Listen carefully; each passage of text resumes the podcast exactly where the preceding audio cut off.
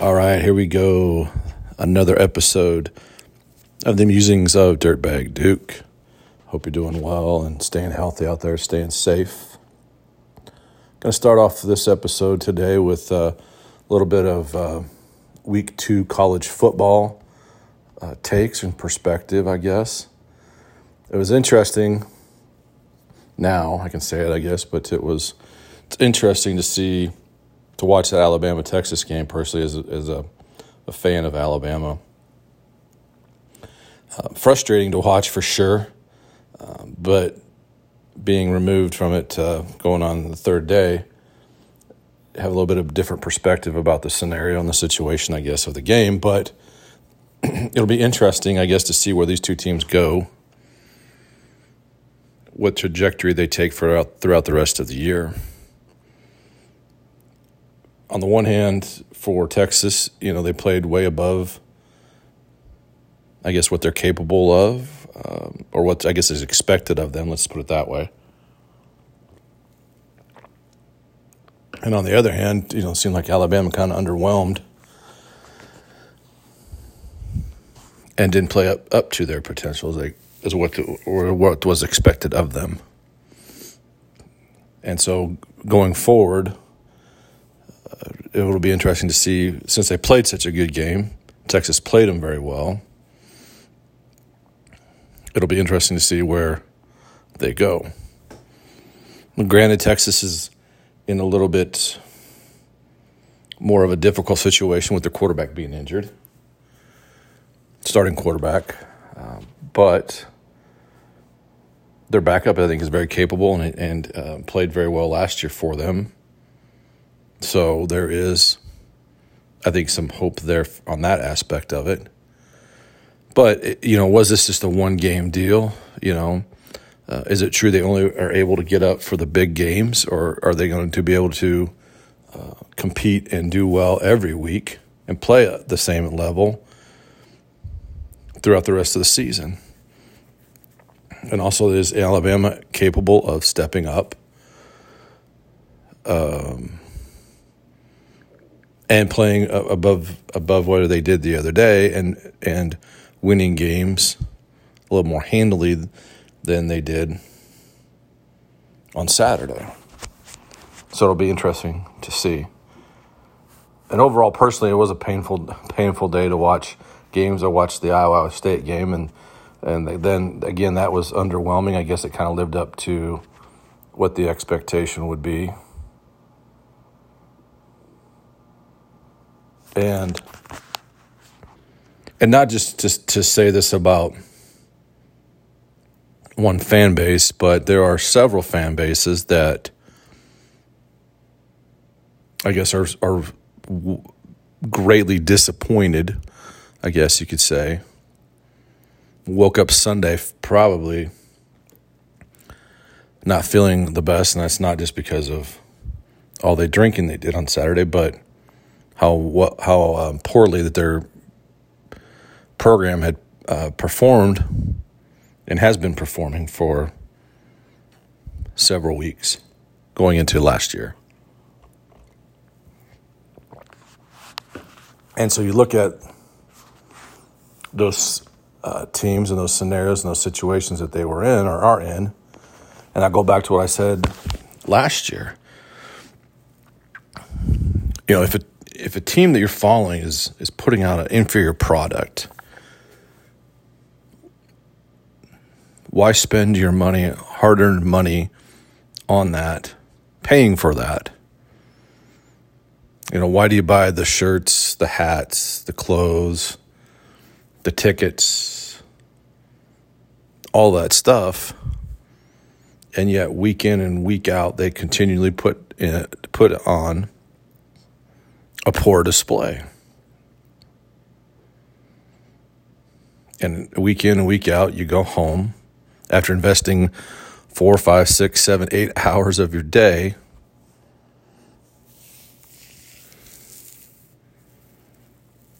and seeing a game that is poorly played by your team.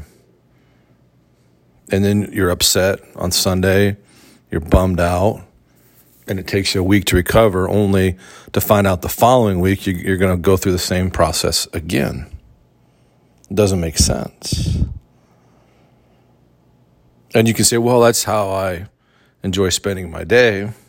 Okay, I guess. And I've done that. I've been there. I've invested that time.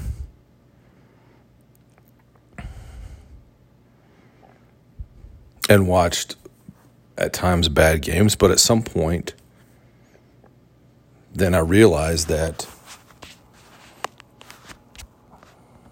you know, there's potential for better things to do. And I think also if you can have that grasp on reality and not let it have a negative impact on you the following week, that when you get home from the game, that's it. It puts you only compartmentalize it and put it away. Great. But are you going to continue to want to invest time, money in that product? Because I understand, I guess, somewhat if you went to school at that college or university and you have that connection there. If you're an employee there.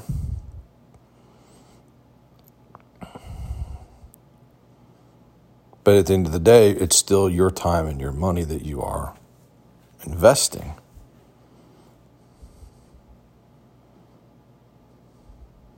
But I can tell you right now that specifically in a couple fan bases, and probably some more, but I know these because they're more regionalized to me. And I can tell you right now, this isn't your father's or grandfather's Iowa Hawkeyes. This isn't your father's or grandfather's Nebraska Cornhuskers. And I don't know that these programs or any of these other programs that had previous prominence are ever going to return to that. Because I don't know if that's possible. And if you think I'm just, picking on those two fan bases, I guess you could say the same thing about Colorado.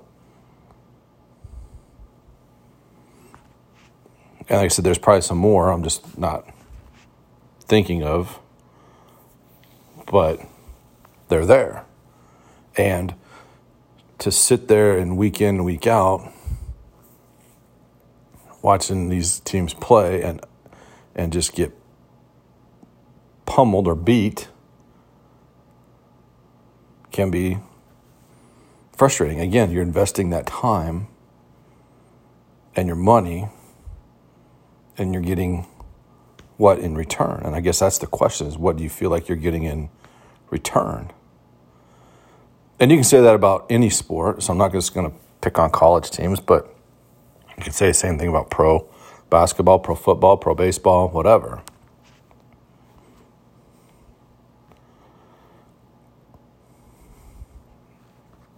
But at some point, I guess, it begs to ask that question to yourself. That I think it's important to ask yourself that question. Is it worth my time, my money, and my emotional health to want to continue to support bad teams? And I enjoy sports as much as the other one, but sometimes that emotional roller coaster that you go on becomes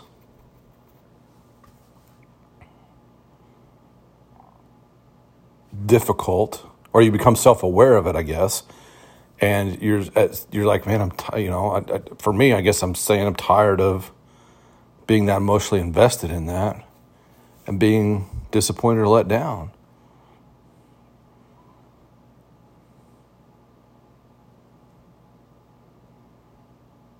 And having to try to pry yourself away from it so it doesn't have a negative impact on those around you or yourself. Life's hard enough as it is, and there's enough disappointment and difficulties in life, and then you want to pile on sports.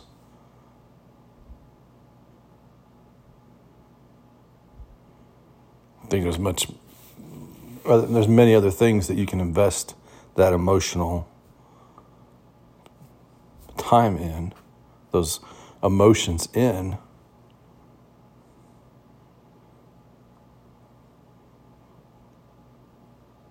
So things to think about, I guess, things to consider.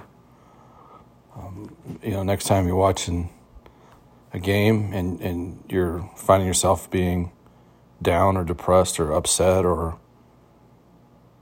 angry, frustrated, whatever, is it time to ask yourself that question? Is it worth it? Is it worth the time and effort that I'm putting into this, and what's it doing to me personally?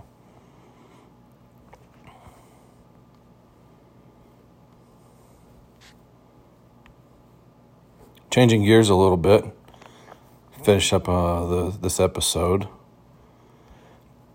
So there's been a lot of money being funneled into Ukraine by the U.S. government to support them against the Russians in the war that they're involved in. And I've mentioned this several times, But again, here's another case of where I guess you can call it either hypocrisy or, talking out of both sides of your mouth, or just being apolitical as the government tends to kind of be, I guess, and wasteful and just unbelievable, I guess, bottom line. So this is an article on Monday, August 29th. Zero Hedge, written by the pseudo name of Tyler Durden, titled "American Imported Over $6 Billion in Goods from Russia Since Ukraine Invasion."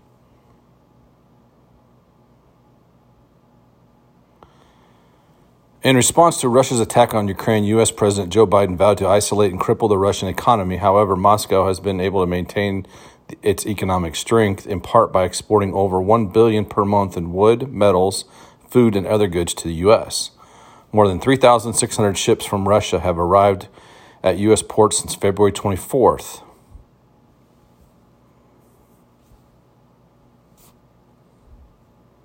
Which amounts to over $6 billion in imports. The number of Russian products entering U.S. ports suggests Biden is falling short of his pledge to isolate Moscow's economy.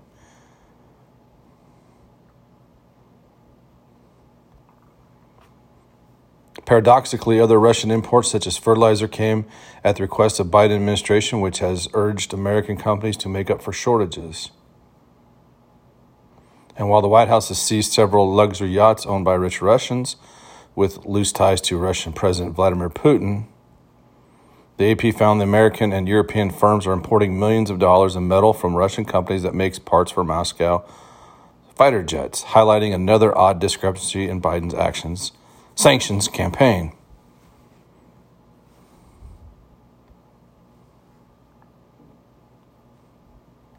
So here we are, in a quote-unquote war, or we're not, I'm sorry, I retract that statement.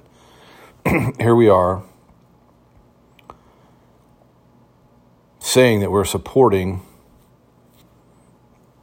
one country in a war, which I completely disagree with and think it's completely wrong that we're wasting our money when we've got many, many issues here within our country. And I haven't even brought this up and given my opinion on it, but the situation in Mississippi with undrinkable water there, We have scenarios and situations like that throughout the whole country, and yet we're shipping billions outside of this country, and people are happy with that, supportive of that. I find it hard to believe. But here we are. They are, I should say. Not we, they. They are, government, supporting that. But yet on the flip side, they are supporting the other side of that that war also by continually bringing their products. Well, they can say we cut it down and we're not importing as much, but still, $6 billion. Again, that's $6 billion that we can be spending right here in the United States. We've got metal here available. We've got wood available. We've got fertilizer available. But yet we want to spend it outside.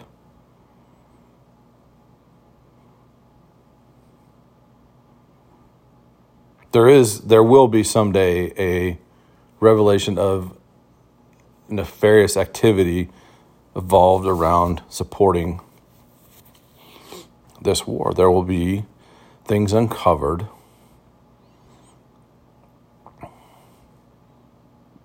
That were done,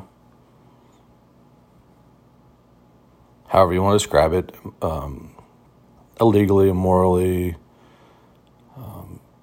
however you want to put it. But it's going to come out that there was wrongdoing when their funds were sent to Ukraine, and how this scenario being supportive of Russia. There is an underlying reason for personal gain why this is being done. And it's definitely wrong. It doesn't make sense why we're supporting this effort on either side, one or the other, both. It doesn't make sense. And yet, all we hear is rhetoric on social media about it and no action.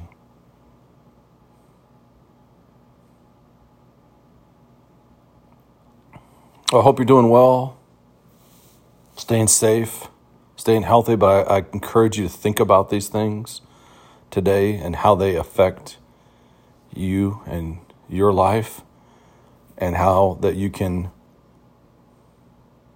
make changes, adjustments, to better help yourself and help you be better for those around you. And until next time.